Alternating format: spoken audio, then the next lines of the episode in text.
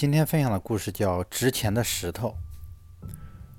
刘大去山上砍柴，累了，靠在一块大石头上休息，隐约听见有人在议论这里的石头。他偷偷地瞧了一眼，是几位城里来的登山者。他竖着耳朵听一位老者说：“这里的石头质地坚硬，样子奇特，细看之下纹纹理美丽多彩，真乃奇石也。”另一位年轻人接着道：“是呀，稍加打磨，一定能值不少钱。”老者微笑的点点头：“最低也值个几万块。”这些登山者的脚步声渐渐远去。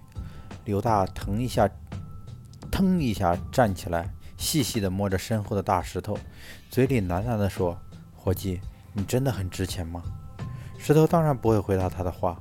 他摸着石头，整整看了一下午。傍晚回到家，老婆问他柴在哪，他傻傻的一笑说：“还砍什么柴啊？我们要发财了。”老婆瞪眼道：“白日做梦吧你！”刘大把今天的见闻和老婆细细的说了一遍。老婆一听，粗着嗓门吼道：“我的妈呀！一块大石头能值几万块？”刘大急忙捂住老婆的嘴：“傻娘们，嚷嚷啥？不怕人家听见呀？”老婆赶紧住声。不过这事还是传了出去，夫妻俩的话正好被捡破烂的老王头听见。他回家告诉了他的老婆，他老婆又告诉娘家人，娘家的弟媳妇又告诉自己的娘家人。